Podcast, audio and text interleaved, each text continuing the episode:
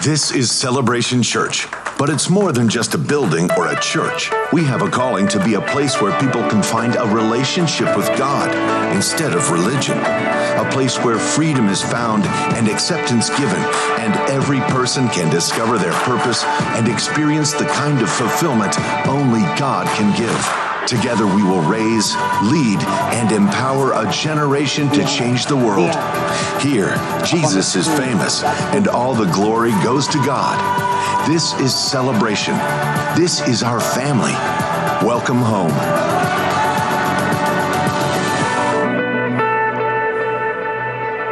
Good morning. Welcome to Celebration Church. Let's all stand together as our campuses join with us over in uh, Appleton, over in Stevens Point and Green Bay. Uh, and let's recite together the Apostles' Creed. This is our statement of faith. This is who we are and what we believe at Celebration Church. We believe in God, the Father Almighty, the creator of heaven and earth. We believe in Jesus Christ, his only Son, our Lord, who for us and for our salvation was conceived by the Holy Spirit, born of the Virgin Mary, suffered under Pontius Pilate, was crucified, died, and was buried. He descended to the dead and on the third day he rose again. He ascended into heaven and is seated at the right hand of the Father. He will come again to judge the living and the dead, and his kingdom will have no end. We believe in the Holy Spirit, the holy Christian church, the fellowship of believers, the forgiveness of sins, the resurrection of the body, and the life everlasting. Amen. You may be seated. Good to have you with us this morning as we're broadcasting live from our Appleton campus. Alive and kicking. Um, this morning uh, in the first service, there was a little bit of a technical glitch back to our campus uh, in Green Bay the last hour. They couldn't see me, but they could still hear me. So the important thing is that you can still hear what is being said. The depressing thing is you can't see my beautiful face. So hopefully we won't have that problem. If we do, suck it up, Buttercup. You'll be just fine and we'll figure out what the problem is. That's technical stuff. The only way to avoid it is you'd have to get double everything, which would be a fortune. And we ain't doing that. So it means from time to time, something ain't gonna work. Praise the Lord. Everybody say, Praise the Lord. Good news is God always works. Amen. So we're glad to be here from our Appleton campus. Somebody online said, I guess Mark is still on vacation. No, I'm actually in Appleton. It's live, it's happening. So, anyway, besides, I never go on vacation always working. Uh, we're here uh, this morning. We're going over to our Stevens Point campus for this evening's service for the ladies over there. My wife Deanna is going to be sharing her story. So, uh, seeing you guys over at Stevens Point tonight at 6 o'clock. Some of you ladies here might want to drive over there. It's an easy drive from Appleton. If you want to come from Green Bay, bring it. Hour and a half drive, but you'll be fine. Uh, anyway, so we're excited about that. Um, we have uh, our Laugh Your Way couples event. It's coming next weekend in Green Bay. If you've never been to one, you ought to come. This is what I do all over the world, virtually every weekend of the year, traveling somewhere doing it. We're bringing it home to the Green Bay campus. Again, if you haven't seen it, I hope that you come this Friday night and Saturday morning. Part one, Friday night, part two, Saturday morning. We have a change in, uh, we've kind of updated our uh, online giving technology. Big improvement. We're excited about it. Ben is coming at this time to tell us all about it. Roll it to Ben. Good morning, Celebration Church. Pastor Ben here. What an amazing Easter week we just had. We saw people get baptized, had a time of reflection at our Good Friday services, showed the love of Jesus to our communities with our egg hunts, and we capped it all off with our Easter Sunday services. With thousands of people in our cities and across the globe through Church Online and Facebook hearing the life changing message of Jesus. Lives were changed in an eternal way, and all of it was possible because of your generosity. We are really really excited to announce how we give just got better. We switched giving platforms and have made giving to the church so easy it'll take you less than 30 seconds. We've partnered with PushPay to make your giving experience the best possible. The two digital ways to give haven't changed, but they've both gotten updated and easier. One way to give is through texting. Grab your phone and text Celebration GB to 77977. You'll receive a text back with instructions to start giving. Be sure to type Celebration GB as one word and that your phone doesn't autocorrect. Tap the link and you're ready to give. The other option is simply to go to our website and to go to the giving page. This will take you to the secure giving link and allow you to make your gift or set up recurring giving. If you have any questions, please feel free to ask the church staff after service or contact our accounting department. We are excited about this quick, easy, and secure way to give, and we think you'll love it too.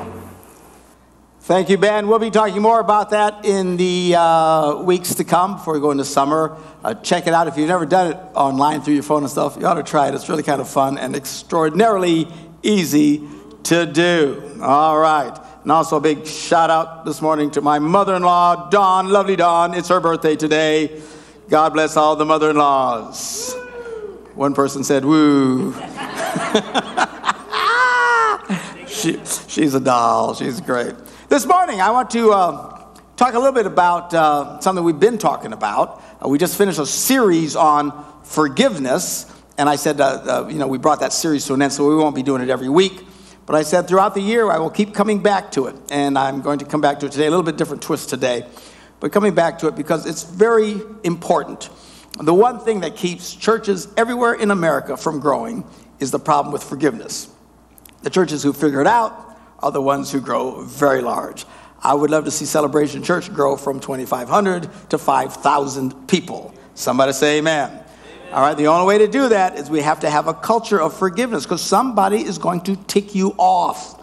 If I have never ticked you off, you haven't been coming very long.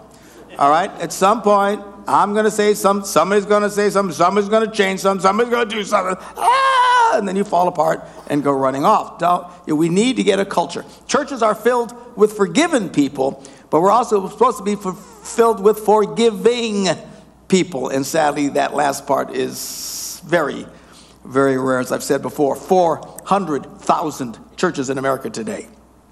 80% of them have less than 100 people and closer more like 75 to 50. That's about as many as you can get in a room that'll all agree with each other. And by that point, half of them are your relatives anyway, you know. So I mean, it is, it is. We got to break that habit. Just suck it up, Buttercup. You will not die. We need to love people and forgive people when things go sadly the way we don't want it to go. Anyway, along these lines, this morning I uh, Diane Bray, uh, Bray who's uh, been working for me for a very long time over in our uh, Stevens Point campus, sent me a blog this last week, and I was reading it. This is perfect because this is the kind of thing I wanted to talk about this morning. It's written by a guy by the name of Chad Bird. I'm going to read part of it uh, to you this morning as we launch into the message.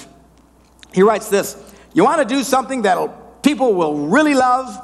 Commit an act of infamy. It doesn't have to be mind boggling evil, something run of the mill will do. It just needs to be simple, scandalous, and public knowledge. Think Monica Lewinsky. Why is it this way? Infamy allows us the opportunity to hone one of our favorite skills, and that is to shrink a 343 page life story down to a single paragraph or phrase that narrates what happened on one day, at a certain hour, and in a certain location. Then, with the authority invested in us by the state of self righteousness, we proclaim this and nothing else is who you are. Just ask Thomas. Uh, sorry, I mean doubting Thomas. He's the only guy from Genesis to Revelation who has an unfavorable adjective sticking out like a zit in front of his name. For us, the defining moment for Thomas is in the upper room when he protests that he won't believe Jesus is alive again until he can put his fingers into his wounds. But it is not the only story which Thomas has a part to play. In the Gospel of John, the 11th chapter, Jesus hears that his friend Lazarus is sick. He informs his disciples that they're headed back to Judea to see him. The disciples protest. Very bad idea, Jesus. Look, the Jews were just trying to stone you, and now you want to return? This is crazy talk. Jesus replies, Lazarus is dead, and I'm glad for your sakes that I was not there, so that you may believe. But let's go to him. It appears, however, as if one person already did believe without a shred of doubt without displaying an ounce of fear. In firm and full confidence of faith, one disciple speaks out, and it's our old friend Thomas. He says to his brothers, Let's also go that we may die with him. Do you even know that it was Thomas who said that? Now, there's a man with backbone. There's a man with conviction, courage, confidence. Come on, boys, don't stand around with your hands in your pockets, hemming and hawing about what we should do. Look, if Jesus is going, I'm going. If he gets hurt, I get hurt. Let's go, brothers, that we may die with our Lord. And yet, no one has ever dubbed him courageous Thomas, or bold Thomas, or believing Thomas. No, he is doubting Thomas. Why is that? Because we prefer to remember people by the scandalous things they've done. We say that episode of Doubting Thomas is who you are, that and nothing else. The question this morning is Who are you? What adjective might people stick as a preference onto your name? Lying Lori? Cheating Charlie? Greedy George? How about Pothead Paul? Boozing Bob or Porno Paula? Or are you the type that tacks a preference in front of your own name? Do you self identify by the skeletons hidden in your closet? Do you sew onto your own clothing the scarlet letter of secret shame? Powerful words, which brings us to the core of my message today. I want to talk about what it means to forgive yourself. As I've been doing this series, many people have come up to me and said, But, Pastor, how do I forgive myself? And so that's why we're talking about this today. How do we forgive ourselves? Well, it starts by seeing ourselves as God sees us and understanding what happened on the cross. Now, we just went through Holy Week, Palm Sunday, celebrating Jesus' arrival into the city of Jerusalem. By the end of the week, they're all yelling, Crucify him. Talk about change in the public opinion. Holy cow, you think your poll numbers go up and down. That's, that's bad because he had disappointed them. He wasn't the conquering Messiah they had anticipated, and they beat him, have him crucified. Of course, we know this happens because he takes the punishment for all of us. He takes the sins of the world upon himself. This is where we experience this glorious thing that we celebrate every Sunday called forgiveness. We'll be celebrating in a little bit as we take communion together. What happened on that day?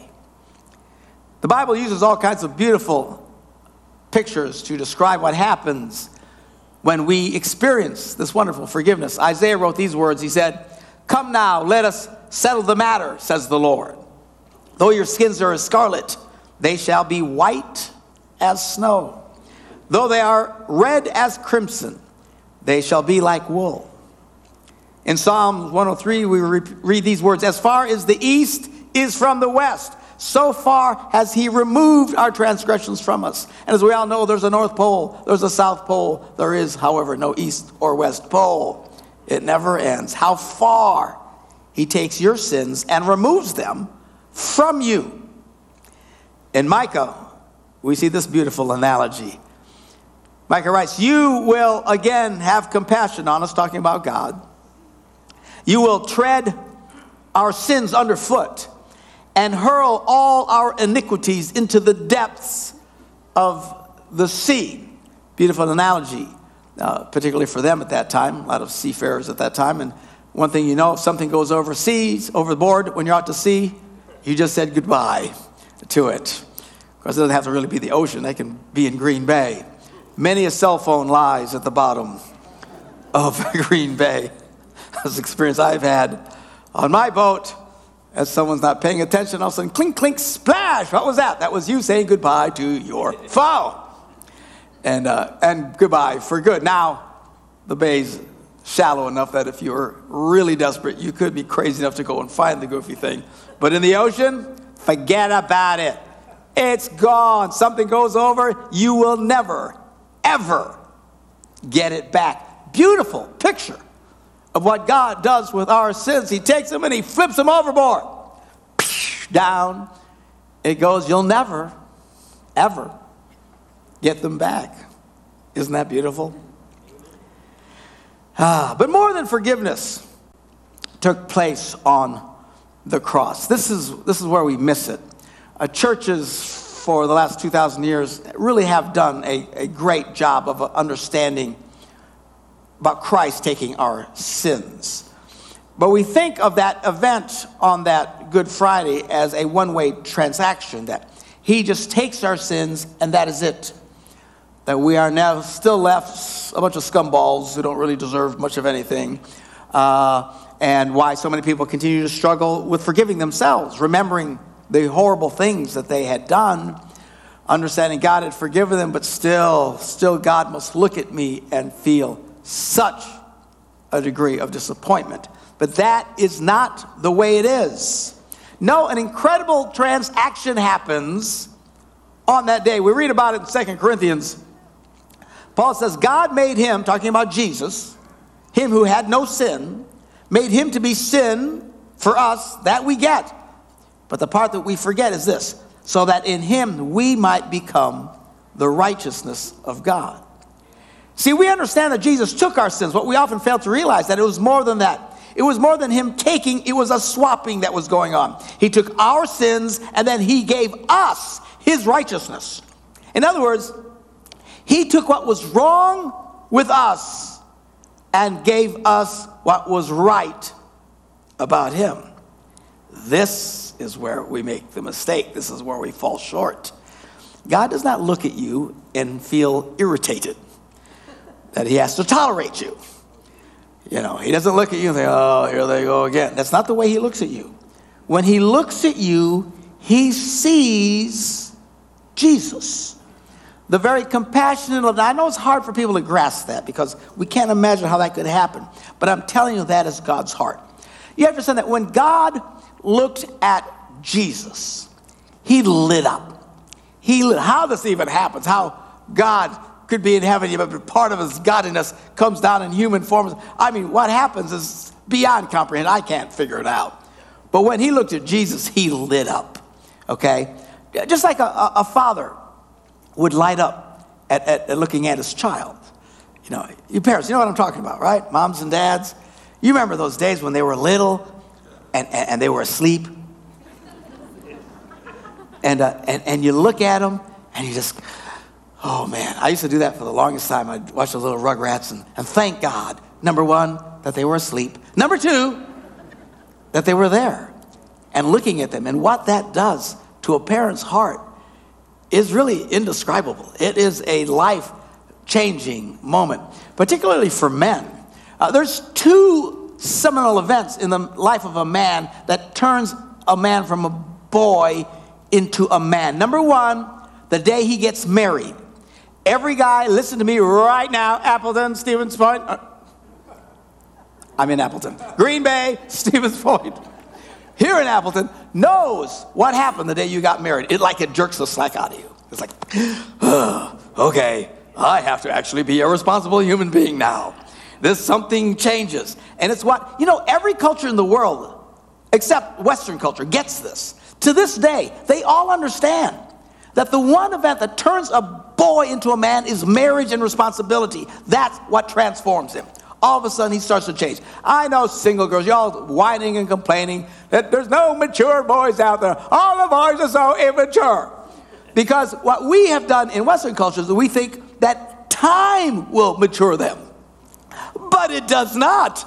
It is the single greatest stupid thing that we do in Western culture expecting if you wait for a boy to get old enough, suddenly he'll mature. No, that's why we got 32 year old boys still living at home with mom, Amen. playing video games every day. That's all they can do. They're still not grown up. These single girls know what I'm talking about. Oh, I hate, I hear it all the time. I hate dating. They're so immature. I wish I could find a mature man. No, that's not the way it works. You find an immature one, you marry him, and turn him into a man. And all the women said, Amen. Praise God. All right, so that's what you got to do. The second greatest event, by the way, for the record, some of you single girls, you actually, if you'll be honest, and I'm not going to ask you to raise your hand because you don't want to admit something. A lot of you are much more attracted to married men than you are to the single men in your own churches. Do you know why that is? You say, well, they're so much more mature. Yeah, they're mature because she made him that way. Okay? You're trying to hop on somebody else's train. Are you hearing me? Get your own stinking train. Somebody say amen. That's good preaching, Pastor. Praise the Lord. Hallelujah. Amen. We should just end right there. It's beautiful. No, wait, wait a minute. So, so that's the first thing is marriage. The second one is when you become a father. It is really transformative for any man in this room knows what I'm talking about. Mom soup is something for a guy. I mean, it takes you to the next level of responsibility.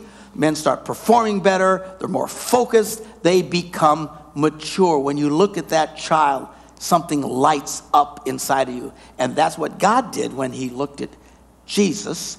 That's why we read of these events where, you know, a voice from heaven would come over and say, This, like a proud father, this is my beloved son in whom I am well pleased. Now you got to wonder what did it sound like, you know? The Bible doesn't give us much details. You know, people say Bible's a bunch of stories. If it's stories, it's the worst storytelling ever done. Because in the stories, you give details, right? They don't give a lot of details. It's just kind of just, this is the way it happened. I would love to, what did that voice sound like? Clearly, it had to be like James Earl Jones. I am your father. You know, what is called? Instead of a voice like mine. La, la, la, la, la, la, la, la. So you gotta, you gotta assume it was cool. But a God lights up, he, he looks at, and what it does him, can you imagine? But what you don't understand is when this transaction takes place.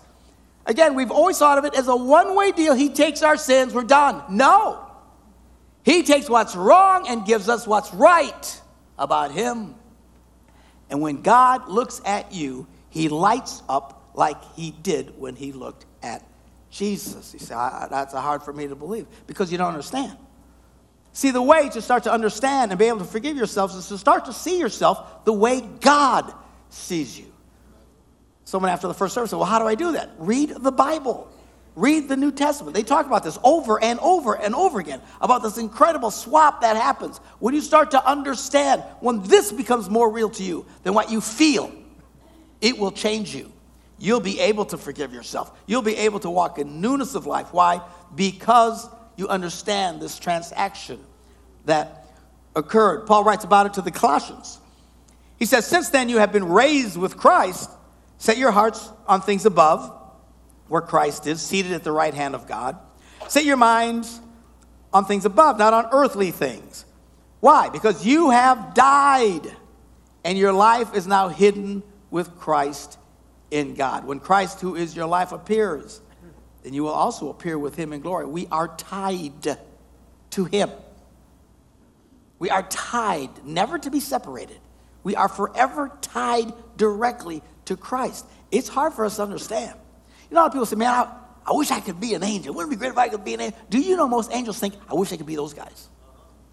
I, would, you, I know you don't believe it. I'm telling you, you need to believe it. They look at you and envy because we have taken a position that even they don't have. We become the righteousness of God in Christ. Our standard, our standing in heaven has changed dramatically. You say, Well, I don't feel it. That's the problem because we don't think about it. We haven't learned about the transaction that happens. He takes what is wrong about us, but gives us what is right about Him. He writes to the Galatians, he says, I've been crucified with Christ. I no longer live, but Christ lives in me. The life I now live in the body, I live by faith in the Son of God who loved me and gave himself for me. In Romans, he writes boldly, Therefore, and whenever you read a therefore, you ought to see what it's there for. And what he's there for is he just talked about this transition, this transaction. He says, Therefore, there's now no condemnation to those who are in Christ Jesus. See, we might experience conviction, and that's healthy. I do not buy into this thinking that's very prevalent uh, in many Western churches that, you know, no one should ever feel bad. There should be never any sense of guilt and shame. And I know what they're trying to say. They're trying to talk about condemnation. But listen to me. You do something bad, you ought to feel bad. That's what the Holy Spirit is there to remind us, okay? the only people who never feel bad are psychopaths. If you actually look up the definition of a psychopath, if you're wondering someday, I wonder what it means to be a psychopath as a potential life choice. The, thing with a psychopath, in the definitions, they never feel bad about anything. They kill animals, they kill people, they can torture people. How can people, you know, because we read these stories, you see these horrible things. How can anybody do something like that? Because we would do so, we'd be mortified by that. They feel nothing.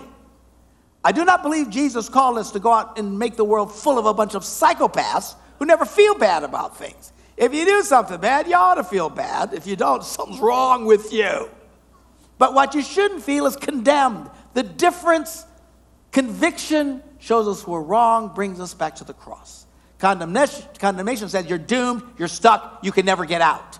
That we do not do. That is not our light. And if you look at yourself in that light, I am doomed, I cannot forgive myself, I did bad things. Well, whatever it is that you did, you have to understand there is a transaction that has happened. And now he's taken that and given you his goodness. John writes the words of Jesus in his gospel, the 16th chapter. He says, When he comes, talking about the Holy Spirit, he will prove the world to be in the wrong about sin and righteousness and judgment. It is the job of the Holy Spirit to convict us, and that's a good, healthy thing. But you shouldn't feel condemned. Conviction will always bring us back and show us a way out. If you're feeling there is no way out for me, you're no longer living in the world of the Spirit's conviction, but in the devil's condemnation. When God looks at you, I know it's hard to grasp, he looks at what is right about you because he looks at you and lights up like he did when he looked at Jesus. Now he would say, This is my beloved son in whom I'm well pleased. This is my beloved daughter in whom I'm well pleased. That's how he feels about you. I was thinking about this message. I couldn't help but be reminded of a movie that you shouldn't watch. it's a little inappropriate, but a little funny too. It's called Shallow Hal. If you've watched it, don't raise your hand. But anyway, uh, it's about this guy, Hal, who's basically a pig of a man, and he only chases really hot chicks. Clueless that he himself is nowhere near the hot category. Didn't matter to him. He was always after these hot chicks. And then one day he runs into some self help guru played by Tony, what's his name? Robbins, yeah, yeah. So, and then Robbins hypnotizes him so that he will only see what is beautiful about a woman. So now he's going around and he is drawn to un- incredibly unattractive women. But every time he sees them, they are incredibly beautiful. And his friend's going like, what's wrong with you? Why are you hanging with these chicks? And he said, what do you mean? What do you mean? Because he couldn't see it. Uh, so eventually he, he runs into a woman by the name of Rosemary, a very unattractive woman. When the camera would look at her, it was like, okay. But whenever he would look at her through that lens, now the camera saw Gwyneth Paltrow. That's who played the part. And she's, you know, Ho Chi Mama, right? Pretty girl. So whenever he saw her, it was Gwyneth Paltrow. Whenever everybody else saw, it was the ugly girl. You have to understand when God looks at you, he sees Gwyneth Paltrow, which is creepy if you're a man. But you know what I'm trying to say here. Okay? He, he, he, see, he sees beautiful. Beautiful. okay, back to what I was talking about. Um, uh, in this blog, Mr. Bird writes, he says, We need to rewrite our own biographies. All of us, he says, are more complicated than the singular narrative by which most people identify us to. Uh, we have all done very bad things, some very good things, and lots of in between things. Sadly, most people will remember only the bad. And if there's something about a person who can't forgive himself, he, he or she never sees the good that they do. They only see the bad. You have to understand that when God looks at you, he only remembers the good. And the good he remembers is the good that Christ has done for us, in us, and through us. You want to be free, you want to enjoy the blessings of God, you got to forgive yourself. You got to be able to say, Who am I? I'm a child of God. That's who I am. I'm a citizen of heaven. I've been born anew and bathed afresh in the waters of his amazing grace. I am a somebody. Not because I'm a somebody, but because He says I'm a somebody.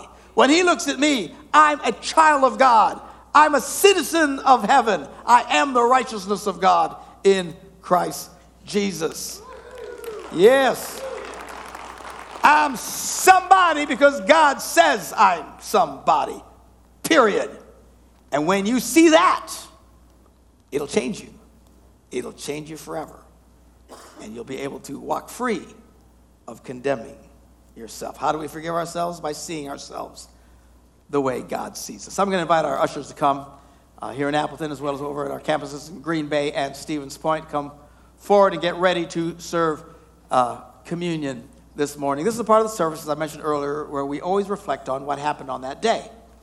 And we, as Christians everywhere, are quick to pronounce, accurately so, that is because of his body broken for us, his blood that was shed for us, that we experience this transformative event uh, with the forgiveness of sins. But what often is left out is that it's not a one way transaction, it is a two way transaction. He takes what is wrong about us, all of it, even the worst that you've done. You say, How can He forgive me? I can't forgive myself. I'm telling you, that's what He does. But more than that, He not only takes what is wrong with us, but then in return puts upon us what is right about Him. We now become intertwined with Christ Jesus Himself. Before we take communion together, I want us all bow our heads and pray a prayer together. I'm going to ask you to repeat this prayer after me. Say, Dear Jesus, I freely receive you into my life. You turn my darkness into light, my sadness into joy, my emptiness into fullness. Thank you for taking what is wrong about me